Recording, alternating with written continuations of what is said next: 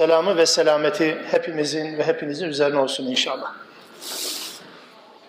Hud suresiyle birlikteyiz. Kıyamete kadar gelecek olan Müslümanlar için yol işaretleri, yoldaki işaretler mesabesinde Rabbimizin bizlere takdim edip tanıttığı peygamberler ile birlikteydik. Nuh aleyhisselam, Hud aleyhisselam, Salih aleyhisselam, Sonra Lut aleyhisselamı anlatmak üzereyken İbrahim aleyhisselama uğrayan meleklerden söz etti Rabbimiz. Bugün 74. ayetle birlikte Lut aleyhisselama yönelik Rabbimizin bizlere ilettiği mesajları anlamaya çalışıyoruz. Allah bu beraberliğimizi, Kur'an'la birlikte oluşumuzu hayra berekete vesile kılsın diye niyaz ediyoruz. Sözlerimize böylece başlamış oluyoruz. İbrahim Aleyhisselam'a uğrayan melekler aslında asıl hedefleri, asıl istikametleri Lut Aleyhisselam ve onun kavmi idi. Bunu önceki ayetlerde Rabbimiz bize izah etti. Yol üzerine İbrahim Aleyhisselam'a İshak'ı müjdelediler. İshak'ı müjdeledikten sonra İbrahim Aleyhisselam'ın meleklerin niyetini, gidiş istikametini anladıktan sonraki tavırlarını Rabbimiz bize ayrıntı olarak anlatıyor. Ayrıntı ama es geçmeyecek ayrıntı. Dikkat çekilmesi gereken bir ayrıntı niteliğinde Rabbimiz İbrahim'den bahsediyor. Meleklerin Lut'a, Lut'un kavmine yöneldiğini duyduğu andan itibaren. Bismillah. فَلَمَّا ذَهَبَ عَنْ إِبْرَاهِيمَ الرَّوْعُ وَجَاءَتُ الْبُشْرَى İbrahim bir korku yaşadı. Meleklerin gelişinden endişe etmişti bu korkusu gidince ve sonra İshak'la alakalı kendisine gelen müjdeyi de alınca yücadiluna fi kavmi Lut. Lut kavmiyle alakalı olarak Lut kavminin helakine gittiğini öğrendiği için meleklere bu konuyla ilgili olarak meleklerle mücadele etti. Tartıştı. Bir nevi yalvardı, yakardı. İnne İbrahim'e lehalimun evvahun munib. Neden İbrahim Lut kavminin helak edilmesini, edileceğini öğrenince yalvarıp yakarmaya başladı? Azabın yapılmaması için neden meleklerden ricada bulundu? Çünkü İbrahim halim idi. Evvah idi, münib idi. Çünkü halim yumuşak huyluydu İbrahim. Yufka yürekliydi ve kendini Allah'a adamış, Allah'a yönelen, teslim olan bir kişiydi İbrahim. Bu özellikleri halim selim oluşu, yufka yürekli oluşu ve de Allah'a yönelen bir zat oluşu, bir peygamber oluşu, onun Lut'un kavminin helakiyle alakalı görevlendirilen meleklere yalvarmasına neden oldu. Ya İbrahim dedi elçiler. E'rid an hâzâ. Bundan vazgeç. Gelen melek elçiler dediler ki İbrahim vazgeç bu yalvarmaktan. İnnehu kad ca'amru rabbik. Rabbinin azap ile alakalı emri kesinleşmiştir, gelmiştir artık. Ve innehum atihim azabun gayru merdud. Ve onlara gelecek olan azap engellenmeyecek. Engellenemeyecek olan bir azaptır. Senin yalvarman, yakarmanla da bu iptal edilmeyecektir bunu bil. Mutlak surette onlara bir azap gelmiştir. Karara bağlanmıştır Allah'ın huzurunda Allah tarafından hükme bağlanmış bir azabın geri çevrilme imkanı ve ihtimali yok. Peki Allah'ın vermiş olduğu böyle bir azap kararının geri çevrilemeyeceğini biz biliyoruz da İbrahim bilmez mi? Bilmez olur mu?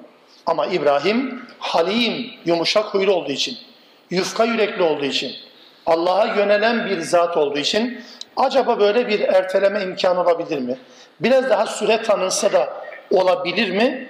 Bunun mücadelesini veriyordu ama görüyoruz ki İbrahim gibi bir peygamberin bu konuyla alakalı yalvarmalar, yakarmaları nafile. Daha önce aynı Hud suresi içerisinde Nuh Aleyhisselam'ın kendi oğluyla alakalı bir yalvarmasından Rabbimiz söz etmişti hatırlarsanız. Oğlum benim ehlimdendir. Bana vaat etmiştin kurtulacağını diye yalvarıp yakarmıştı da bundan dolayı Allah'tan gerçekten ciddi anlamda bir ikaz, bir uyarı almıştı Nuh Aleyhisselam. O senin ehlinden değil, senin kendi sülbünden doğmuş olabilir ama o senin ehlinden değil diyerek Nuh'un da bu teklifini reddetmişti. Şimdi İbrahim'in de bir başka kavmin helakini engellemeye yönelik bu yalvarmasını, yakarmasını bir nevi tırnak içinde şefaatçi olma anlayışını Allah Teala reddediyor. Bu da bu surede ikinci kez karşımıza çıkan bir husus. Şimdi bunun üzerine biraz düşünmek gerekmez mi? Çünkü Allah Teala eğer bir konuyu aslında temel asıl konu olmamasına rağmen eğer bir ayrıntı olarak, bir not olarak araya koyuyorsa orada durup düşünmemiz gereken bir takım hususlar olsa gerek diye düşünmemiz lazım. Mesela İbrahim Aleyhisselam Lut kavminin neler yapmakta olduğunu bilmiyor mu? Biliyor. Azabı hak eden bir toplum olduğunu bilmiyor mu? Biliyor tabii ki. Bu azabın engellenemeyeceğini de biliyor. Evet bunu da biliyor. Fakat buna rağmen acıma duygusu had safhada ve İbrahim bu toplumun helak edilmemesi için bir yalvarma yolunu, şefaatçi olma yolunu tercih ediyor. Bu bize çok önemli bir dersi anlatır kardeşler. Günaha girdiğini düşündüğümüz, günaha battığını düşündüğümüz, bu kelime böyle ifade edeyim ki ötesi olmayan bir anlayış olsun diye. Günaha battığını düşündüğümüz, bu günahın biçimi hiç önemli değil. Bu gibi kimselere olan yaklaşımımız ile Lut kavmi gibi günaha battığını bildiğimiz bu topluma İbrahim'in yaklaşımını şöyle bir karşılaştırmamız gerekmez mi acaba? Acımak mı gerekiyor? Yoksa azabı hak ettiklerine sevinmek mi gerekiyor? Bu bizim özellikle modern dönemde Müslümanlar olarak üzerinde ciddi kafa yormamız gereken bir nüans, bir ayrıntı. Bakın peygamberleri okuyoruz. Günahın batağına düşmüş olan, ötesi olmayan günahlarla haşir neşir olan toplumlara hitap ederken bile peygamberler ya kavmi ey kavmim hemşehrilerim kendilerini ondan kendinden kendisini de onlardan sayarak hitap etmeye devam ediyor. Dışlama yok, ötekileştirme yok. Ben sizin bir parçanız, siz benim bir parçamsınız. Ya kavmi ifadesiyle hitap etme nezaketini dikkate almamız gerekmez mi? Mesela zaman zaman görürüz. Yani tabirimi mazur görün ama bugün birisini daha kafir yaptık diye sevinen insanlar var etrafımızda. Elinde bir mühür, birilerini tekfir etmenin sevincini yaşıyor.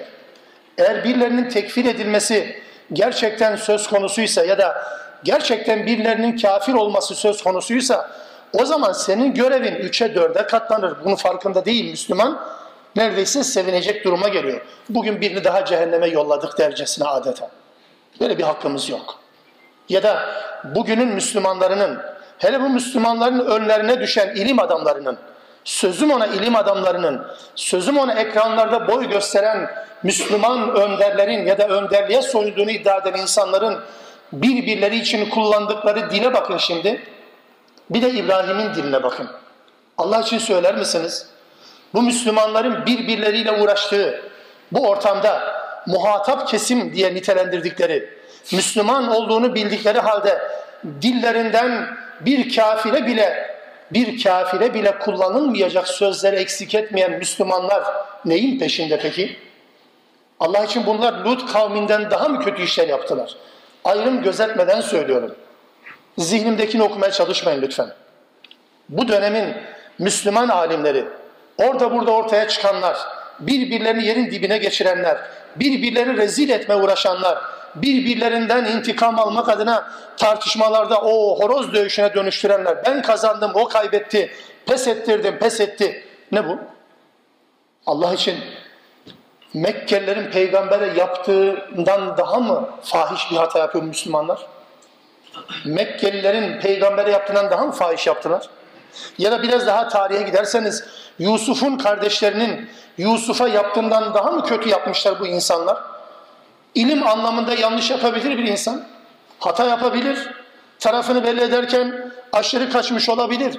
Bir Müslüman bir başka Müslümanı yapmış olduğu bu hatalardan dolayı dışlayamaz bakınız. Yusuf Aleyhisselam yüz yıllar öncesinde kendisini kuyuya atan, kendisinden kurtulma adına onun öldürülmesiyle alakalı plan, proje üreten kardeşleri yıllar sonra kendisinin huzuruna geldiğinde Yusuf'tan ne bekliyorlardı? Herhalde canımızı okuyacak diye zannediyorlardı. Tam tersine söyledi. Yusuf, Yusuf suresinin sonunda dedi ki La tesribe aleykumul yevm Bugün size kınama yok. Bugün size kınama yok. Aslında yüzlerine vurması gerekiyordu hatalarını. Siz bana şöyle şöyle şöyle yaptınız demesi gerekiyor. Yok öyle değil. Bugün size kınama yok. Yağfirullahu lekum ve huve arhamur rahimin. Allah sizi bağışlasın dedi. Allah merhametlenen merhametlisidir. Allah aşkına bu ilim adamlarımız Yusuf'un kardeşlerinden daha mı kötü yapmışlar birbirlerine? Etmeyin ya.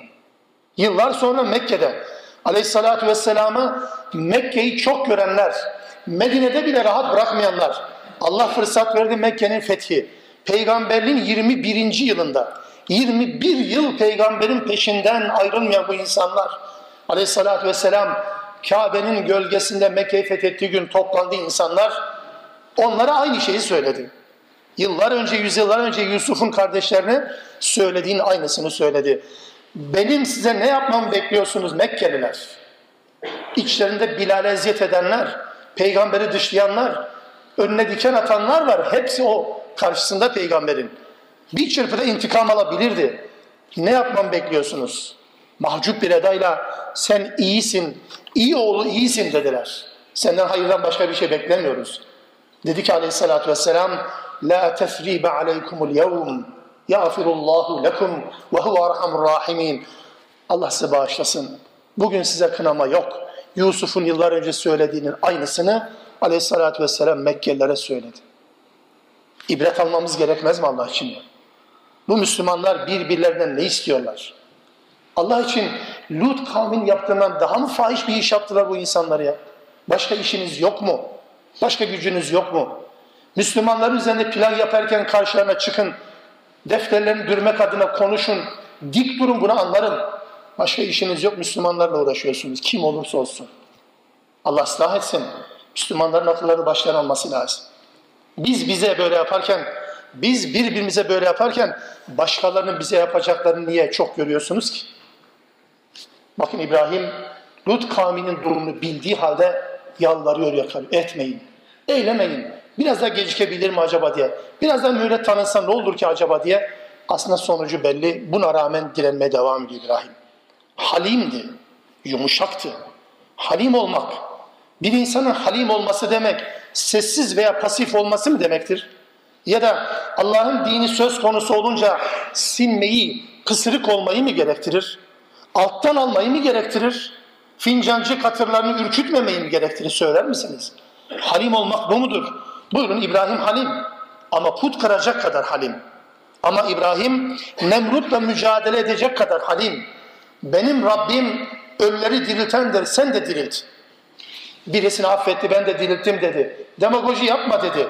Benim Rabbim güneşi doğudan doğurur, batıdan batırır. Sen getir tersini yap. Febuhitellezi kefer. Nemrut şaşkına döndü. Halimdi İbrahim ama nasıl halim böyle bir halim. Ya da takiye yapmak yerine bildiği doğruları haykıracak kadar halim.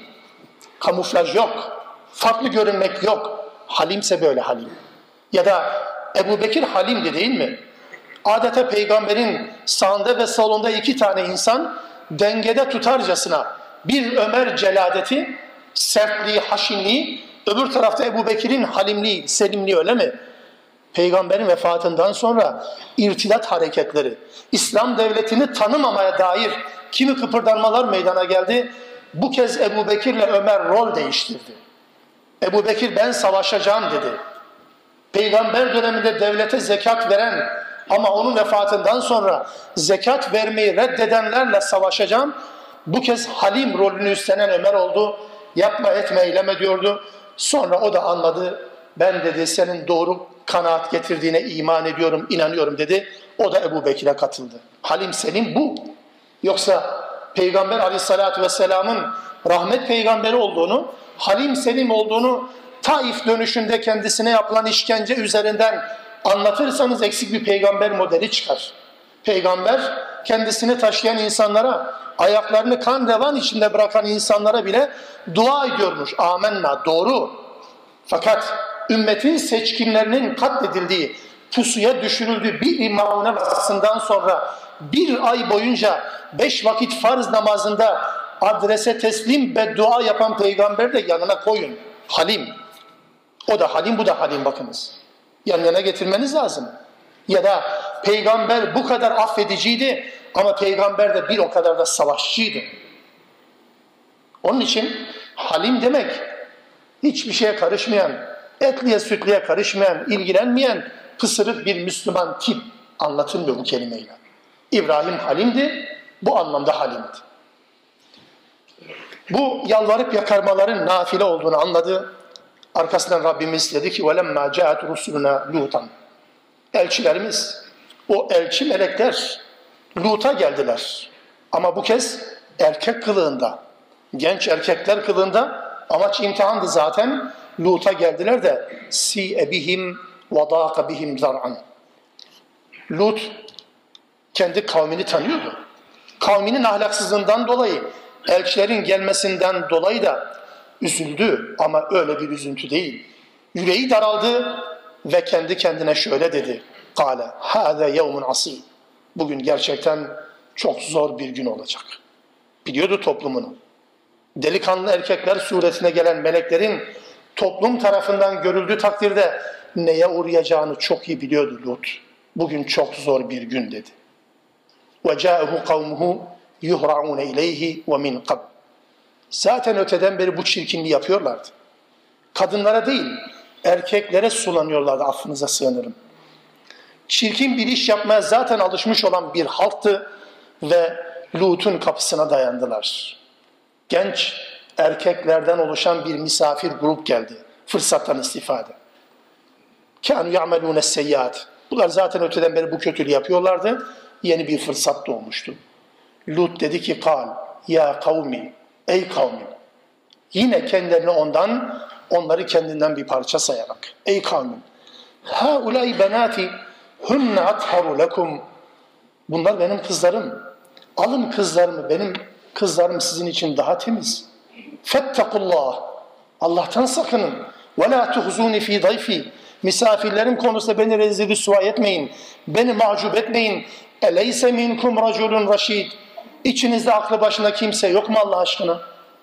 Alın kızlarımı, misafirlerimi bırakın bana. Mahcup etmeyin beni. Dikkat ediyor musunuz? Bu manzarayı okumakla mı yetineceğiz? Dikkat ediyor musunuz şimdi? Diyebilirsiniz ki Lut kavmini geçen bir toplum biçimi yaşıyoruz. Diyebilirsiniz. Ya da falan toplum Lut kavmini geçti. Yok öyle değil. Asla. Boşuna uğraşmayın.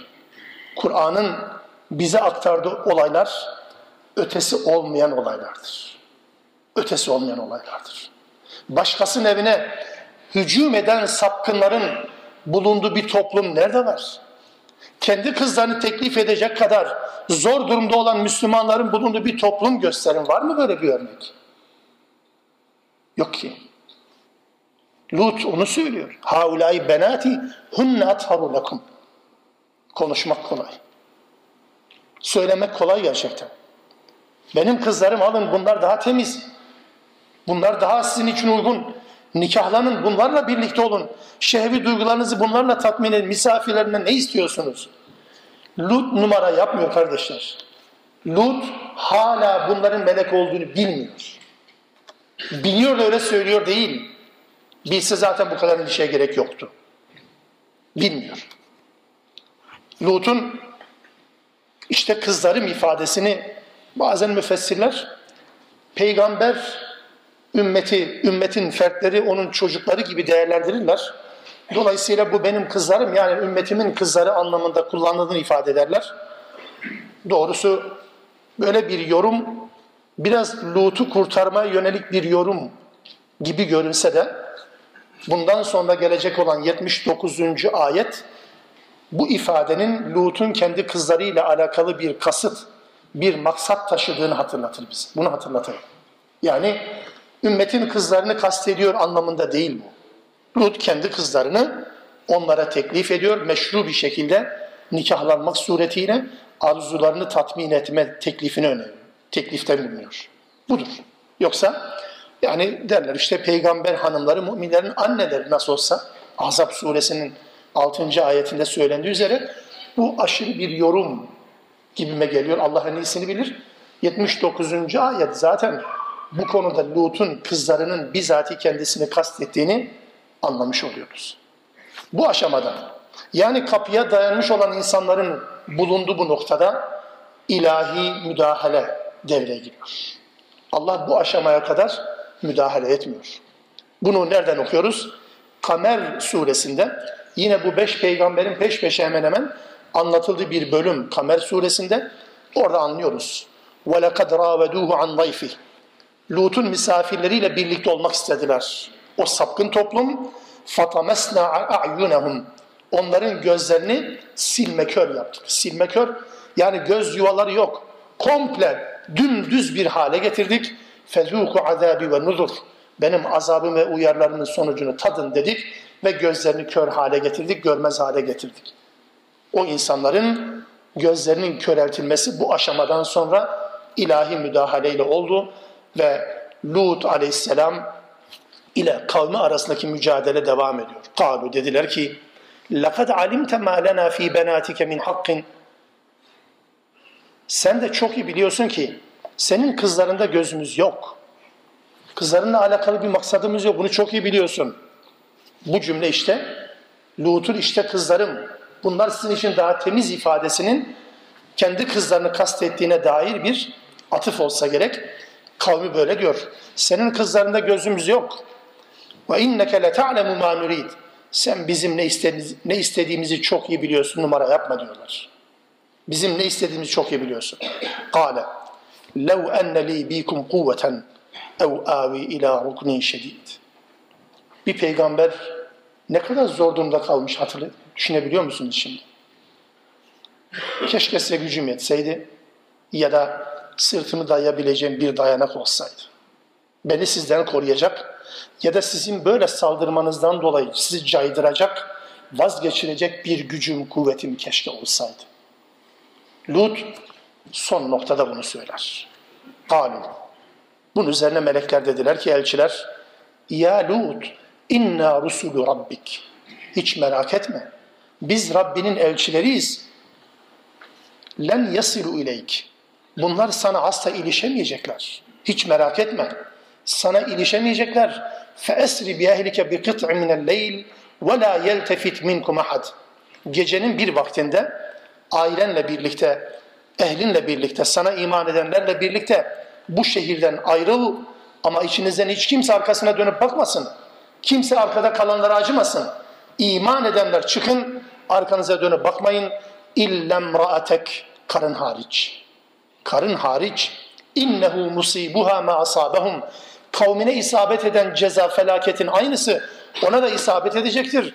İnne mev'idehumus subuh. Onların helaki için belirlenen zaman sabah vaktidir. Keyiflerini çattıkları dönem. Tam uyku modunda oldukları dönem. Eleysa subhu bi karib. Sabah yakın değil mi? Ya da şunun şurasına sabaha ne kadar kaldı ki hiç merak etme az bir zaman kaldı ve bunlar helak olacaklar sabah vakti. Lut aleyhisselamın kavminin helak edildiğinden söz eden bütün Kur'an pasajlarında hep illem raate, illem raatek ifadesi kullanılır. Senin karın hariç, onun karısı hariç ifadelerini kullanır Rabbimiz. Özel bir vurgu mudur? Evet öyle düşünüyoruz. Öyle anlamaya çalışıyoruz. Peygamber evinde bile Müslüman olunabil, olunabiliyormuş bakın. Olunamayabiliyormuş. Peygamber evinde bile. Vahyin indi bir evde peygamber hanımı bile Müslüman olamayabiliyormuş. Peki İslam'ı tanımak için, İslam'la müşerref olmak için, Müslüman olabilmek için peygamber evinde olmaktan daha uygun zemin ne? Bunun için söylüyorum, bunu şunun için söylüyorum. Yani insanların bulunduğu zemin onların İslam'la müşerref olmasında etkili olur mu? Genelde böyle bir tez var. Yani ortam iyi Müslüman olunca biz de Müslüman oluruz. Ortam Müslüman olmayınca Müslüman olunamayabiliyor. Hayır. Bakın peygamber evinde bile insanlar İslam'ı seçemeyebiliyor. Hem de peygamberin en yakını. Peygamberin hanımı. Aynı yastığa baş koyan kadın iman etmeyebiliyor. Bu surede ikinci örnek oldu değil mi? Karısı inkarcı olanlardan, oğlu inkarcı olanlardan bahsederken birincide Nuh vardı, şimdi bir de Lut aleyhisselam. Neyin peşindesiniz ki? Neyin peşinde olacaksınız ki? Zemin müsait onun için Müslüman, zemin müsait değil onun için Müslüman değil. Kim söyledi ki bunu ya? Tahrim suresinin sonunda bu ikili karşılaştırmalı olarak Rabbimiz verir. Tahrim suresinin son ayetleri. Önce Nuh'un ve Lut'un evleri ve onların bu iki peygamberin karısından haber verir. Cehenneme gidişlerinden söz eder. Arkasından bunun tam tersi bir tablo sunar. O kez, bu kez nedir tablo? Firavun'un sarayı ve cennet ehli olan bir kadının özelliğinden bahseder. Tahrim suresi. Zemin, Firavun'un sarayından daha zor bir zemin var mı Allah aşkına? Söyler misiniz? Firavun'un sarayından İslam'a engel olmak, Müslüman olmamak için Firavun'un sarayından daha şiddet, daha çetin bir yer mi var? Firavun'un karısı Müslüman oluyor. Ve Allah onun cennet ehli olduğunu bizlere bildiriyor kıyamete kadar da okuyun diye. Buyurun. Bulunduğunuz ortamın hangisi Firavun'un sarayından daha çetin? Ya da bulunduğunuz ortamın hangisi peygamber evinden daha müsait? Onu başka zemine aktarın anlatın. Ama vahiy ile tanışmak, Müslüman olabilmek ya da olamamakla alakalı bu örnekleri vermeyin lütfen. Ya da mesela zaman zaman söylüyorum, hatırlatıyorum, tekrar hatırlatayım. İblise Allah'ın nesini ispat edeceksiniz ki? İblis ya, Allah'la konuşuyor. Allah'la diyalog halinde. Allah soru soruyor, iblis cevap veriyor. Allah iblise süre tanıyor. İblis diyor ki bana süre ver, Allah süre tanıyor. Neyini ispat edeceksiniz Allah'ın varlığının? Problemi yok ki. İblis niye Müslüman olamadı ki? İblis niye mekâne minel kafirin oldu hala? Allah'la konuşurken, Allah'la diyalog halindeyken de kafir olunabiliyor mu? Ötesi var mı bu işin Allah aşkına? Onun için kendi kendimizi kandırmaya gerek yok. Zemin müsait değil o yüzden çalışamıyoruz, gayret sarf edemiyoruz. Ne münasebet. Falanın zemini benim zemin olsaydı ne münasebet. Geçin onu peygamber evinde de Müslüman olunamayabiliyor. Firavun'un evinde de Müslüman olunabiliyor. Bunu bilelim. Bu ikili yan yana koymamız gerekiyor. Nuh'un ve Lut'un karılarından bu surede yine söz edildi. Onların ihanetinden söz eder. Tahrim suresinin 10. ayeti demin ifade ettiğim gibi. Fehanetahme ihanet ettiler. Zaman zaman bu soru sorulur. Ya peygamber hanımı Nuh'la alakalı değil de daha çok Lut'un hanımıyla, karısıyla alakalı olarak söylenir. Efendim Lut'un karısı gelen bu insanlara yani insan kılında gelen meleklerin gelişini toplumuna haber vermiş. Yani fuhuşun rehberliğini yapmış. Örnekliğini, önderliğini yapmış bir kadın. Peygamber evinde de fuhuşa öncülük yapan bir kadın figürü gibi anlatılır. Doğrusu zina yapmak ne kadar çirkinse yapılan zina ve fuhuşa destek vermek, yardımcı olmak, yardım veya taklık yapmak da bir o kadar çirkin. O açıdan peygamber hanımının kafir olmasının ötesinde diğer suçları isnat etme hakkımız yok gibi düşünüyorum. Yani ihanet etmiştir Lut'un karısı fakat bu ihanet bizim Türkçe'de bir kadının kocasını ihaneti gibi yani onu aldatması anlamında zina fuhuş anlamında değil bu ya. Bu ihanet inançla alakalı ihanettir. En başta iman etmesi gereken karısıyken inkar eden oldu karısı şeklindeki ihanettir. İbn Abbas o dönemde de ilk dönemlerde de böyle bir sorun, böyle bir konu tartışılmış olmalı ki şöyle bir cümleyle buna nokta kor. Hiçbir peygamber hanımı zina etmemiştir. Kafir olmak ayrı bir ayrı bir suçtur ama zina yapmak kafirlerin bile kabullenmediği bir şeydir. Onursuzluktur bir peygamber hanımına bunu söyleme imkanımız yok. Lut'un karısı için özellikle bunu hatırlatmakta fayda var diye düşünüyorum. Sonra ne oldu? فَلَمَّا جَاءَ cealna aliha safilaha. Azap emrimiz gelince azaba dair, helak edileceklerine dair emrimizin vakti gelince o memleketin altını üstüne getirdik. Cealna aliha safilaha. Üstünü altına, altını üstüne getirdik. Ve emtarna aleyha hicarete min siccilin mandud. Ve onların üzerine pişmiş sert taşlar yağdırdık. Müsevvemeten inde rabbik. Ve bu taşların bir özelliği de Rabbinin yanında hazırlanmış ve ve her bir taşın da kime isabet edeceği tabir caizse adrese teslim olarak üzerinde adeta yazılı taşlardır. Müsevvemeten inde rabbik. Kime isabet edeceği bile Allah tarafından belirlenmiş olan bir taş yağmuru. وَمَا هِيَ مِنَ الظَّالِمِينَ بِبَعِيدٍ Ey Kur'an'ın muhatabı! Böyle bir azap zalimlerden uzak değil. Zannetmeyin ki sadece Lut kavminin helaki böyle gerçekleşti. Helak haberlerini duyun ve ona göre ibret alın, tedbirinizi alın. Allah'a isyan etmekten vazgeçin. Zalimlerden uzak değil. Kim zulmederse benzeri bir azapla azaplandırılacaktır unutmayın. Azap yine beklenmedik türden. Nuh'un kavmi tufanla, Ad'ın kavmi rüzgarla, Ad kavmi rüzgarla, Semud kavmi sayhayla, sesle ve titreme sarsıntıyla, Lut'un kavmi taş yağmuruyla ya da memleketin altın üstüne gelmesiyle helak edildi. Beklenmedik bir azap türü. Herkes kendince tedbir alabilir. Önceki azap modellerine yönelik tedbir alabilir. Hayır. Allah'ın azap envanteri bitmiyor. Değişiyor. Her seferinde farklı bir şekilde ortaya çıkar. Onun için Lut'un kavmi böyle bir beklentide değildi. Aklına ne gelebilirdi? Tufandır, rüzgardır, sarsıntıdır, sestir. E yani memleketin altın üstüne getirme, böyle kaldırıp tekrar ters çevirme, yerin dibine geçirme. Eğer arkeologların söylediği doğruysa Lut Gölü civarındaki o krater gölün yerin ya da deniz seviyesinin 200 metre altında olduğunu söylerler. Utanmadan bunu anlatırlar bilgi olarak. Şunu sormazlar. Ya bu toplum burada ne geziyor? Bu toplum niye bu hale geldi? İskeletleri, cesetler, eşyaları hala öyle duruyor. Hiç aklınız başınıza gelmez mi? Yok. Çünkü bilimsel araştırma yapıyor beyefendiler. Burada böyle bir kavim var. Biz bulduk. Kaç tane profesör, kaç tane doçent o çalışmalarla ortaya çıkmış oldu o kadar. Önemli olan oydu zaten onlara göre. Oysa bu bir ibretlik olaydı. Allah Teala taş yağmuruyla memleketin altın üstüne getirmek suretiyle helak etmişti. Lut'un kavmi helak edildikten sonra Zariyat suresinde Kur'an'da özellikle Lut kavmiyle alakalı bir nuansa işaret edilir. Bunu söylemeden geçmeyeceğim. Ne kadar insan iman etmişti dersiniz? Ne kadar insan? Allah Teala diyor ki: "Fema vecedna fiha gayra beytin minel muslimin." Orada bir Müslüman evden başka Müslüman yoktu. Başarı mıydı bu? Nasıl bir başarı peki?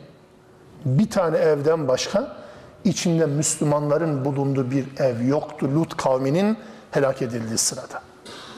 Eğer başarı dediğiniz şey elde edilen sonuca göre ise Lut'un çalışması fiyasko. Haşa öyle değil ama. Çünkü Lut söylenmesi gereken her şeyi söyledi. Yapılması gereken her şeyi yapmaya devam etti. İnsanlar umursamadıysa helaki de hak ettiler. Bir evden başka Müslüman bir ev yoktu diyor Allah Teala. Bu toplum da tarihin çöplüğüne atıldıktan sonra Rabbimiz bizi başka bir toplumla yüzleştiriyor. Medyenle, şu ayıpla tanıştıracak bizi. Başta söyledim hatırlarsanız kıssalar sadece bize bir öykü anlatmak için değil ya da çocuklarımıza bunu anlatmak için değil. Gençlerimize ve de direnebilecek olan bir neslin inşasına temel olacak bilgiler bunlar. Abarttığımı zannetmeyin. Medine toplumu Mekke'de inen bu ayetlerle inşa edilmiştir. Medine toplumu Mekke'de inen peygamber kıssalarından söz eden ayetlerle inşa edilmiştir. Bakın isterseniz Mekki dönemde inen indirilen ayetlere ve peygamber kıssalarına kavimlerine bakınız. Niye? Bunları küçümsediğiniz an iş yapamazsınız. Çocuk oyuncağı değil bunlar. Bir varmış bir yokmuş değil. Her bir sapma noktasında bir peygamber ve o peygamberin geldiği bir kavim vardır. Her sapma noktasında salihleri putlaştıran toplum, salihlerin putlaştırılması noktasında Nuh, değil mi?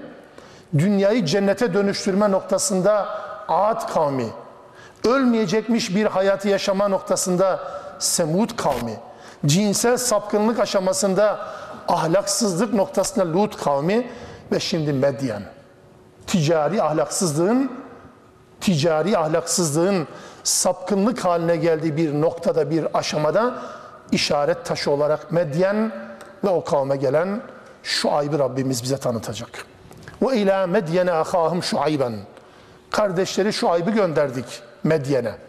Kale dedi ki ya kavmi ey kavmim U'budullah Allah'a kulluk yapın ma lekum min ilahin gayru.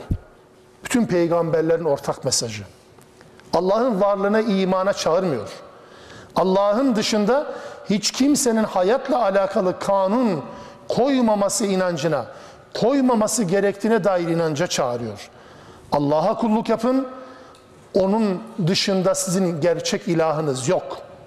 Ve la tenkusul mikyale vel. Ölçü ve tartıda hile yapmayın. Ölçü ve tartıda sahtekarlık yapmayın. İnni arakum bi hayr. Bakın sizi çok bolluk, bereket, refah içerisinde görüyorum. Ama ve inni ahafu aleykum azabe yevmin muhit. Eğer bu ahlaksıza devam ederseniz sizi çepeçevre kuşatacak bir günün azabının başınıza gelmesinden, o günün azabına uğramanızdan endişe ediyorum, korkuyorum dedi. Bu ifadelerde dikkatimizi çeken bir ayrıntı. Ve ila semude ahahum salihan ve ila adin ahahum huden ve ila medyen ahahum şuayben ama Lut kavmine gelince ve ila falan kavm ahahum lutan demiyor. Demiyor. Niye? Çünkü Lut aleyhisselam kendi kavmine peygamber olarak gönderilen bir peygamber değildi. Kur'an'da bu ve Araf suresinde geçtiği üzere Hud için, Salih için, Şuayb için kardeşleri Şuayb'ı, Hud'u, Salih'i gönderdik ifadesi kullanıldığı halde kardeşleri Lut'u gönderdik ifadesinin kullanılmamasının nedeni bu. Lut kendi kavmine değil, başka bir kavme peygamber olarak görevlendirilmişti. İbrahim'le birlikte hicret ettikten sonra Ürdün civarlarında peygamberlik yaptı. Kendi kavmi değildi. Bunun bir istisnası var. Kur'an okurken farkına varırsınız. Dikkatinizi çekmek adına söylüyorum. Şu Ara suresinde Lut aleyhisselama ahahum lutan ifadesi kullanılır. Orada şu Ara suresinde peygamberler topluluğunun kardeşleri anlamında kullanıldığını belirteyim. Yani bütün peygamberler bir ailenin fertleri, kardeşleri gibi değerlendirilir. Hud, Salih, Lut, Şuayb hepsi kardeş peygamberler olarak ifade edildiği için bir tek orada kardeşleri Lut'u yani diğer peygamberler gibi onların kardeşleri olan Lut'u da kavmine gönderdik ifadesi kullanılır. Yanlış anlaşılmasın. Şu Ara suresi peygamberlerin kardeşliği üzerinden mesaj anlatılır. Diğer surelerde peygamberin kavimle olan yakınlığı anlatılır. Bu nüansı da özellikle belirtmiş olayım. Şuayb Aleyhisselam'ın kavmi Medyen. Başka ayetlerde mesela Hicr ya da Şuara suresinde Ashabul Eyke ifadesi kullanılır. Bu bir çelişki midir? Hayır. İki ayrı boy mudur? İki ayrı oymak mıdır aynı kabilenin? Belki de. Ama belli ki Şuayb Aleyhisselam yani nihai noktada belki şöyle söylemeniz mümkün. Bir memlekete, bir coğrafyada iki tane farklı kavme gönderilmiş. Biri Eykeliler, biri Medyenler diyebileceğiniz son noktadır. Ya değilse aslında aynı kabilenin farklı boyları, farklı kolları olabilir. Medyen ve Eyke, Şuayb Aleyhisselam'ın gönderildiği kavim. Bunda ihtilaf yok. Arabistan'ın kuzey batısında, Kızıldeniz'in doğusunda olan bir toplum. Musa Aleyhisselam'ın Mısır'dan Firavun'un kendisini öldüreceği korkusuyla kaçtıktan sonra, çıktıktan sonra geldiği yerdir Şuayb Aleyhisselam. Oradan da anlıyoruz ki aynı dönemde Şuayb Aleyhisselam Medyen'de, Musa Aleyhisselam bir süre sonra Mısır'da peygamberlik yapmaya devam etmişlerdir. Aynı zaman diliminde farklı coğrafyalarda farklı peygamberler, tıpkı Lut ve İbrahim gibi aynı buna benzer bir de Şuayb ve Musa gibi. Bu da bunun örneğidir. Şuayb Aleyhisselam'ın çok farklı bir özelliği var. Hatibul Enbiya'dır. Yani hitabet noktasında peygamberler içerisinde en güçlü hitabeti kim kime aittir diye sorarsanız bunun cevabı Şuayb'tır. Bu şu anlama mı gelir? Yani diğer peygamberler konuşmasını bilmiyordu ne münasebet. Her bir peygamberin ön plana çıkan, temayüz ettiği bir özelliği vardır. Şuayb Aleyhisselam da hitabette. Hani hatırlayalım mesela Musa Aleyhisselam Firavun'a gönderildiği sırada ne diyordu Harun için, Harun'un görevlendirilmesi için? Rabbim diyordu, Harun'u bana vezir yap. Afsahu minni lisanen diyordu.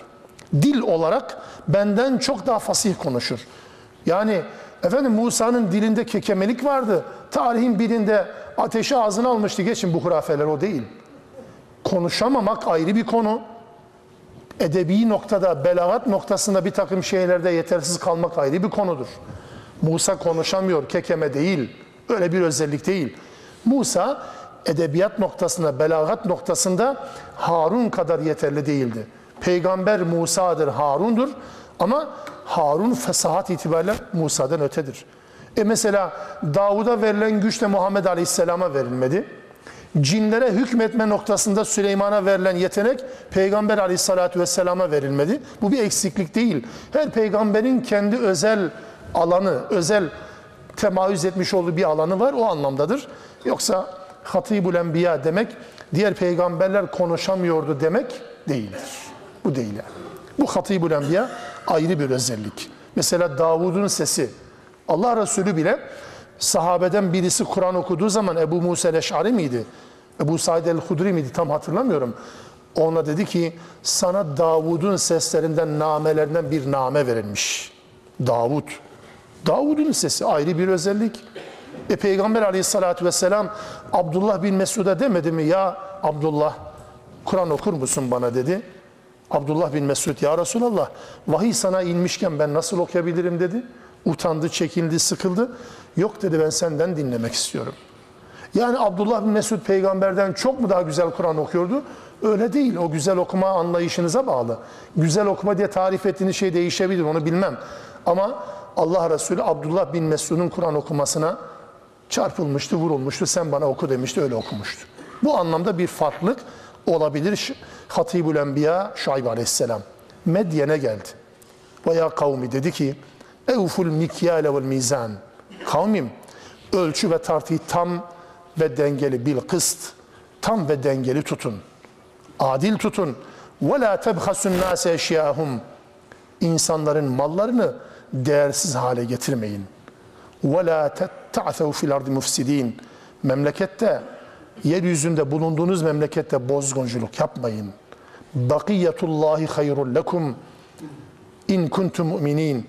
Eğer gerçekten iman edecekseniz, iman ediyorsanız eğer Allah'ın haram dışında bıraktığı güzellikler, sizin için helal mıntıkasında bıraktığı o güzel şeyler sizin için çok daha hayırlıdır o haramlardan. وَمَا أَنَا عَلَيْكُمْ بِحَف۪يظ Ben bunu söylüyorum söylemesine ama şunu da bilin ki sizin başınıza bekçi olarak görevlendirilmedim. Benim görevim sadece sizi uyarmak, bekçilik yapmak değil. Sizi koruyup kollamak değil, sizi zorlamak değil. Benim böyle bir görevim yok. Ben sadece size hatırlatıyorum. Siz bilirsiniz, uyarıyorum sizi dedi Şuayb aleyhisselam. Şuayb'ın Medyenlerle veya heykellerle birlikte anlatıldığı bütün yerlerde mikyal ve mizan ya da keyl ve mizan ifadesi yani ölçü ve tartı cümlesi ön plana çıkar. Bu ticari ahlaksızlıkların ifadesidir Ticari ahlaksızlık konusunda Medyen ve Eykeller zirve yapmıştır. Pardon, dip yapmıştır. Dip yapmış bir toplumdur. Ticari ahlaksızlık bunun simgesi olarak anlatılır. وَلَا تَبْخَسُ النَّاسَ اَشْيَاهُمْ Çevirirken bu meallerde çoğu kez karambole giden bir ifade olarak düşünüyorum. İnsanların mallarını değersiz hale getirmeyin. Ölçü ve tartıdan farklı bir şey. İnsanların mallarını, eşyalarını değersiz hale getirmeyin. Şimdi düşünüyoruz. İnsanların mallarını değersiz hale nasıl getirebiliriz? Nasıl değersiz hale getirebiliriz? Mesela bir örnek vereyim. Basit bir örnekten zor bir örneğe geçeceğim. Diyelim ki memlekette kayısı üretiyorsunuz. kayısı aslında hak ettiği değerden ziyade belli bir çevrenin kayısı üreten insanların ürettiği mala gözünü kor. Onların elinden ucuza kapmak adına yarışır. Piyasada düşmeden, fiyatlar daha belirlenmeden ekip tarafından insanların mallarını eksiltirler. Az bir pahaya alır, üçe alır zaten beş gün sonra, bir hafta sonra fırlayacak ona çıkacak zaten. Garibim üretici de işin farkında değil. Zaten seyir böyle devam ediyor. Hep böyle devam etti zaten deyip insanların mallarını çarçur etmektir bu. Bu bir örnek mesela. Ya da aklınıza gelir mi bilmiyorum ama benim aklıma şöyle de geliyor. Mesela bazen imar yolsuzlukları yapılır. Kusura bakmayın şimdi kime dokunursa dokunsun. Bütün şehirlerde bu var. Bütün şehirlerde neredeyse bu var. Bir yerden imar geçirilecek ama henüz geçirileceğinde bir bilgi yok. Hatta bir haber yayılır. İmar verilmeyecekmiş, karar alınmış. Benim arazim de oradan geçiyor. O yolun ya da imar söz konusu edilen yolun yanından. Arsalar para etmiyor. Niye? Çünkü imar verilmedi, zaten verilmeyecek. Ağalar, paşalar o arsa sahiplerini, bahçe sahiplerini dadanırlar. Ya zaten imar geçmeyecek, bunu verin bahçe yapacağız. Üç kuruşa, beş kuruşa. Hepsi ele geçtikten sonra bir kanun, hatırı sayılan insanların nazarında bir kanun çıkarılır ve oradan imar geçirilir. Üçe aldı arsa, yüze satılır. Tebhasun nâse eşyâhum budur işte. İnsanların farkına varmayacakları şekilde mallarını ucuza alıp onları zarara uğrattıktan sonra aynı malları bir de ona beş katına, on katına satmaktır bu. İnsanları çaktırmadan, hissettirmeden, farkına vardırmadan insanların mallarını ellerinden almanın modern yöntemleri mi? Ne münasebet, ne kadar ilkelmiş değil mi? Medyen kavmi de bunu yapıyormuş. Farkına vardırmadan mallarını elinden almak. Sonra müthiş bir fiyatla pazarlamaya çalışmak. İşte bu. Peki ölçü ve tartı konusu anlatılırken Şuayb Medyen kavmiyle alakalı kullanılan ifadeler var. Hani ölçü ve tartıyı tam yapın. Ya da ölçü ve tartıyı eksik yapmayın ifadeleri. Şimdi bakın bunu anladık. Meseleyi anladık. Yani terazinin iki kefesine birine mal birine kilogram koydunuz. Anladım. Ya da bir kumaşı metreyle ölçeceksin. Bir metre istedi 90 santim vermek yasaktır. Bunu anladım. 5 kilo verilmesi gerekirken 4 kilo 90 gram 900 gram verdi. Anladık yanlış. Değil mi? 1 litre verecekken 900 cc verdi. Yanlış anladık bunu. Peki bir şey de anlamamız gerekmez mi? Peki yapılan şey ölçü, ölçü kendisi yamuksa ölçülen şeyin tam olmasının ne anlamı var? Ölçünün kendisi yamuk. Yani ölçüler tam olduğunda yapılan iş meşru olur mu sizce? Biraz bu noktadan bir yaklaşmakta bulunmak gerekiyor. Mesela bu toplumda zaman zaman haberler gelir. Haber konusu olur. Ne olur haber konusu? İçki üretilirken sahte içki üretilmiştir. Kağıdında yazılan, yani şimdi tefsir Kur'an anlatırken içki örneği nasıl verilecek ben de bilmiyorum da işte öylesine. Bakın içkinin içeriğiyle alakalı kurallara uymamış. İçkinin kuralları yanlış yapılmış ya da muhteviyatı yanlış konmuş. Haber oluyor. Haberin konusu ne? Allah'tan korkma bu insanlar. Sahtekar herifler. İçkiye bile haram bulaştırdılar. Tam olması neydi peki? Tam olması gereken neydi? İçki nasıl üretilecekse rakı neyse öyle olacak değil mi? Bunu tam yaptığı zaman tam olacak öyle mi? Ölçü bu mu? Yaptığınız zaten ölçüsüzlük. Ölçüsüzlük üzerinden bir ölçüsüzlüğün meşruiyetini tartışıyorsunuz. Acıyorum gerçekten. Ya da hani bir dönem bir yerde tecavüze uğradıktan sonra öldürülen bir kızcağız vardı. Neyi tartışıldı? Hangi ölçüsüzlük tartışıldı? Fuhuş yaptıkta ya da tecavüz ettikten sonra öldürülmesi tartışıldı. Tecavüzü değil. Ölçüsüze bakıyor musunuz şimdi? Ölçü hangisi? Ölçüsüzlük hangisi? Yani tecavüz edil, edilmeseydi ya da öldürülmeseydi e zaten her gün binlercesi böyle değil mi? Fuhuşu kim tartışıyor? Metres hayatını kim tartışıyor? Bunun ölçüsüzlük olduğunu kim söylüyor? Ölçüsüzlük ne? Tecavüz ettikten sonra öldürmek. Aklınıza şaşarım. Bu ölçüsüzlük değil. Zaten ölçünün kendisi bozuk. O anlamda bir şeyin ölçüsü tam olması lazım derken illa da kilogram türünden, metre türünden, santimetre, cc türünden o değil ya ne alakası var ya? Yani adam tam söz verdiği şekilde faizi her ay aynı miktarda ödüyor. Görevini yapmanın şuuruyla rahat ediyor. Ben verdiğim sözde durdum. Niye? Ayda bu kadar faiz ödeyecektim. Hiç gününü geçirmedim. Ceza işleme tabi tutulmadım. Oh be ne güzel görev değil mi? Tam ölçülü. Ya zaten ölçünün kendisi bozuk ya. Anlatabiliyor muyum? Onun için ölçü ve tartıda yanlışlık, ölçü ve tartıda eksiklik sadece eksik ölçmeyle, fazla ölçmeyle alakalı değil. Bir gözlük alıyorum. Gözlüğün numarası gözüme uygun değilse biliyorum felaketi değil mi? 2 ise 5 numara gözlük alırsan olmaz. 5 ise 2 alsan o da olmaz. Ayakkabı numarası zaten ölçülü olmak zorunda ya. 42 giyiyorsam 45 olmaz. 35 de hiç olmaz zaten. Mecbur olacak zaten. 45 beden mi giyiyordunuz efendim? E 50 beden elbise zaten üzerinde çuval gibi olur. Bunu anladım. Peki hanımlarınızın ölçüleri? Hanımlarınızın elbiseleri tam bedene uygun mu? Gerçekten tam ölçülü. Ölçülü mü? Neresi? Dün farklı giyenler, bugün farklı giyinmeye çalışanlar. Dün giyindiğinden pişman olanlar, bugün giydiğinden mutlu olan kadınlarınız ve kızlarımız. Hangi ölçüden bahsedeceksiniz? Ölçü bozuk. Ölçü bozuk. Bedene tam uygun. Evet tam uygun. Gerçekten tam uygun. Ama kasiyatun ariyat türünden. Yani örtülü ama çıplak. Çıplak ama örtülü nebevi ifadeyle. Ölçü mü? Tam ölçü işte. Budur işte ölçüsüzlük.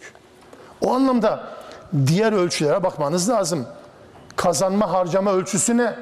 Yemenizin, giymenizin, giyinmenizin ölçüsü ne? Tefrişattaki ölçünüz ne? Yöneten yönetilenlerde ölçü ne? Anne baba evlat ebeveyn evlat ilişkisine ölçü ne? Bunları konuşun. Ölçüsüzlük nerede? Had safhada mı değil mi?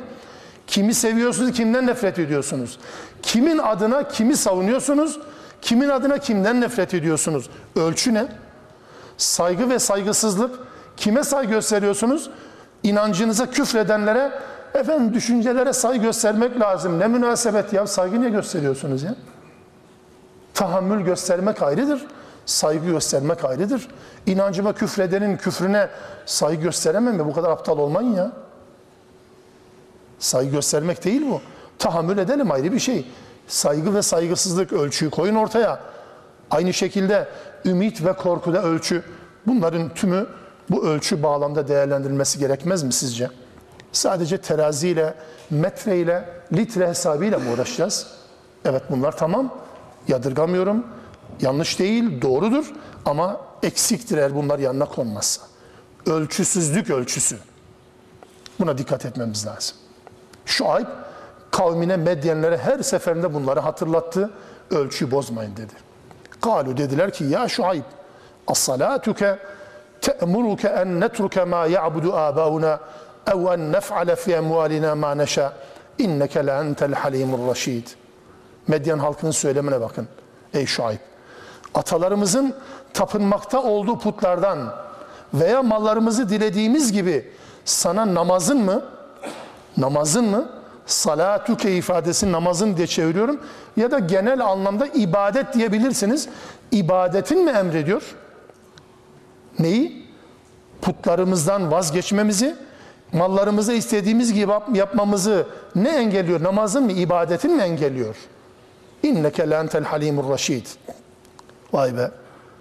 Alaydır bu, alay cümlesi. Meğer sen ne kadar da akıllı uslu bir adammışsın. Aklına şaşarım diyorlar. Böyle bir şey mi olur? Yani senin yaptığın ibadet, kıldığın namaz bizim atalardan itibaren almış olduğumuz bu dini terk etmemize engel olacak. Bu nasıl bir şey ya? Ticaretimize karışacak böyle bir şey olabilir mi? Namaz ayrı, ticaret ayrı. Sen namazını kıl problem değil ama ticaretimize karışmasın bu namaz. İbadetin ayrı, dünyalık ayrı ticaretimize karışmasın bu ibadetin. Ve dünya din ayrımının, din dünya ayrımının ilk temelleri Medyen'de atılmıştır. Medyen'de. Din dünya ayrımı.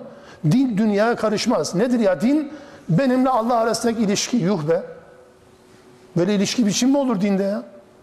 İnsan Allah ilişkisinden ibaret miymiş din?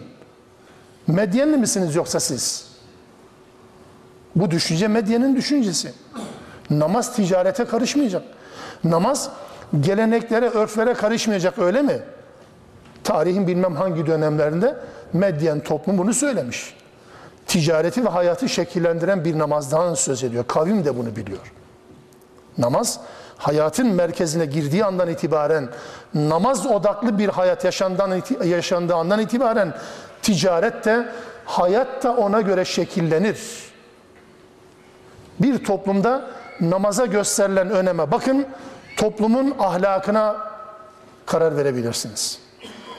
Namaz kılan toplumlar Allah'ın istediği şekilde namaz kılan toplumlar ekonomik hayatta sömürü yapamazlar. Sömürüye engeldir. Namaz sömürmeye engel olur. Namazın olduğu hayat ile olmadığı hayat arasında fark olmalı değil mi gerçekten? Namaz ha var ha yok cinsinden bir namaz olabilir mi bir Müslüman hayatında?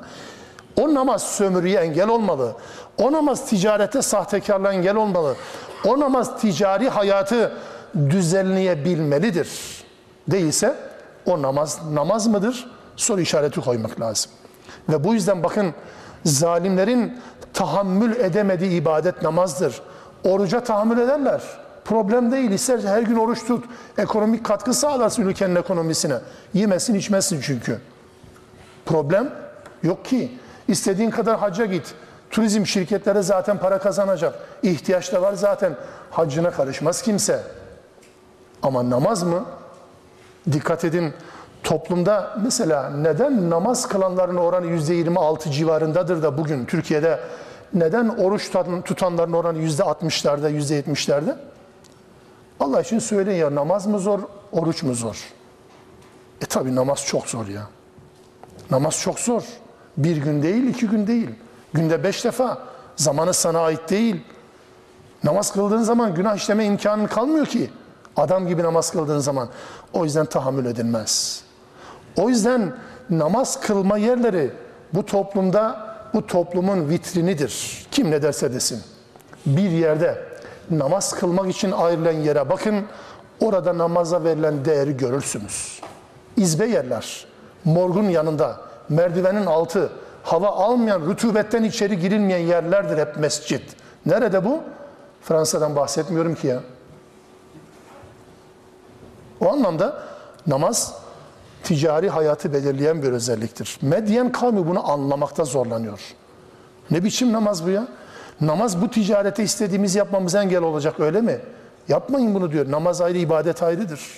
Diyen ilk toplumdur Medyen kavmi.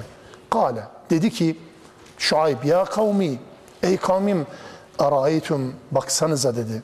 İn kuntu ala beyinetin min rabbi ya ben Rabbimden bir beyine üzereysem yani bir vahye dayanıyorsam, bir bilgiye dayanıyorsam, وَرَزَقَنِ minhu rizkan hasena ve Rabbim tarafından bana peygamberlik rızkı lütfedilmişse eğer, buna ne diyeceksiniz? Buna rağmen inkara devam mı edeceksiniz? وَمَا اُرِيدُ اَنْ خَالِفَكُمْ اِلَى مَا اَنْهَاكُمْ عَنْهِ Ben size yasakladığım konularda kendim de farklı davranıyor değilim. Cümle dikkat edin. Size bir şey yasaklıyorsam o yasağa aykırı davranmıyorum. Aynı yasak benim için de geçerli. İn uridu illa islah mastata'at. Gücüm yettiği kadar sizi ıslaha çalışıyorum. Maksadım bu. Ve ma tevfiki illa billah. Başarım Allah'a aittir. Ancak Allah yardım ederse başarırım. Aleyhi tevekkeltu. Sadece ona dayandım. Tevekkül ettim ve ileyhi unib ve sadece ona yöneliyorum dedi. Bir peygamber toplumuna söyledikleri kendisine mükelleftir. Size yasakladığım konularda kendim de farklı davranmıyorum demek, Söylediklerim ayrı, uyguladıklarım ayrı değil demektir. Ne söylüyorsam aynısını yapıyorum. Bir şeyi yasakladığım halde yapıyorsam ya da yaptığım halde size yasaklıyorsam bu bir menfaat beklentisidir. Ben öyle yapmıyorum diyor Şuayb Aleyhisselam. Ha- Haddi zaten böyle bir şey olsaydı zaten itiraz hakkınız olurdu. Yasin'i tekrar hatırlatayım. Ücretle birlikte bu konu hatırlatılmış. Ne demişti? İttebi'u men la yes'elukum ecran ve hum muhtedun. Sizden ücret istemeyen ve dürüst olan mühtedun yani söylediklerini yapan, yaptıklarını söyleyen, özü sözü bir olan insanlara tabi olun ve ücret istemeyen. Bir insanın peşinden gidebilmek için bu iki özellik olması lazım. Şuayb Aleyhisselam da aynısını söylüyordu. Aleyhissalatü Vesselam da aynısını yapıyordu. Müslümanlar hendek kazacaklar. Müslümanlar bakın ben size harita çizeyim. Şuradan şuraya kadar kazın, buradan buraya kadar geniş olsun, buradan buraya kadar çıkarın toprak. Yok öyle. Patronluk yapmıyor peygamber. Sahabenin kazdığı kadar o da kazıyordu. Müslümanlara şunu yapın ben de bekliyorum burada. Yok öyle. O da onlarla birlikte aynı cefayı çekiyordu. Bütün peygamberler böyleydi. Bizler, Müslümanlar birilerine infak edin diyeceğiz. Kendimiz infak etmeyeceğiz. Ne anlam var bunun? Ne anlam var ki böyle bir şeyin? Bizim görevimiz sadece şunu yapın demek mi? Yapmayın ya. Yapın dediğiniz şeyler yapmıyorsanız bu toplumun peşinizden gitmeme hakkı var. Bu bir mazerettir. Söylediğinizi yapmıyorsanız bu toplumun peşinizden gitmemesi bir mazerettir ve buna hakkı vardır. Onun için Şuayb Aleyhisselam ben size yasakladığım konuların kendisini aynısını bizatihi yapıyorum, yerine getiriyorum ve farklı davranmıyorum söylediklerimden diyerek özüyle sözünün bir olduğunu anlatıyor. Ve devam etti Şuayb. Kale ya kavmi la yecrimennekum şikaki en yusibekum mislu ma asabe kavmi Nuh ev kavmi Hud ev kavmi Salih ve ma kavmu Lut'in minkum bi ba'id. Bana olan bu düşmanlığınız, bu isyanınız sakın ha Nuh kavminin, Hud kavminin, Salih'in kavminin başına gelenlere benzer bir felaketi de sizin başınıza getirmesine vesile olmasın. Neden olmasın sakın? İsyanınız Nuh'un, Hud'un ve Salih'in kavmine, kavminin başına gelenlerin aynısının başınıza gelmesine getirmesine vesile olmasın. Lut kavmi de zaten size uzak değil. Mekan olarak uzak değil, zaman olarak uzak değil. Peki ne yapacaksınız? وَاسْتَغْفِرُوا رَبَّكُمْ Rabbinizden bağışlanma dileyin. ثُمَّ تُوبُوا اِلَيْهِ Sonra tevbe edin. İnne Rabbi rahimun vedud. Rabbim gerçekten son derece merhametlidir. Son derece sevendir ve sevilendir. Şuayb Aleyhisselam'ın tebliği devam eder. Hatibül Enbiya demekteki ifadeyi de anladınız zannedersem. Şuayb Aleyhisselam'ın hitabı hem burada hem Araf suresinde diğer peygamberlerin kavmiyle olan diyaloğuna göre daha fazla yekün tutmasının nedeni de bu olsa gerek. Daha fazla konuşan, daha fazla hitap eden, daha fazla seslenen bir peygamber modeli sanki var. Şuayb Aleyhisselam ve kavminin itirazları 91. ayetten itibaren karşısında olacak. Burada kalacağız çünkü uzun sürecek. 91. ayetten itibaren inşallah önümüzdeki hafta anlamaya, okumaya çalışacağız. Subhanekallahumma bihamdik. Eşhedü en la ilahe illen testağfiruk ve etubu ileyk.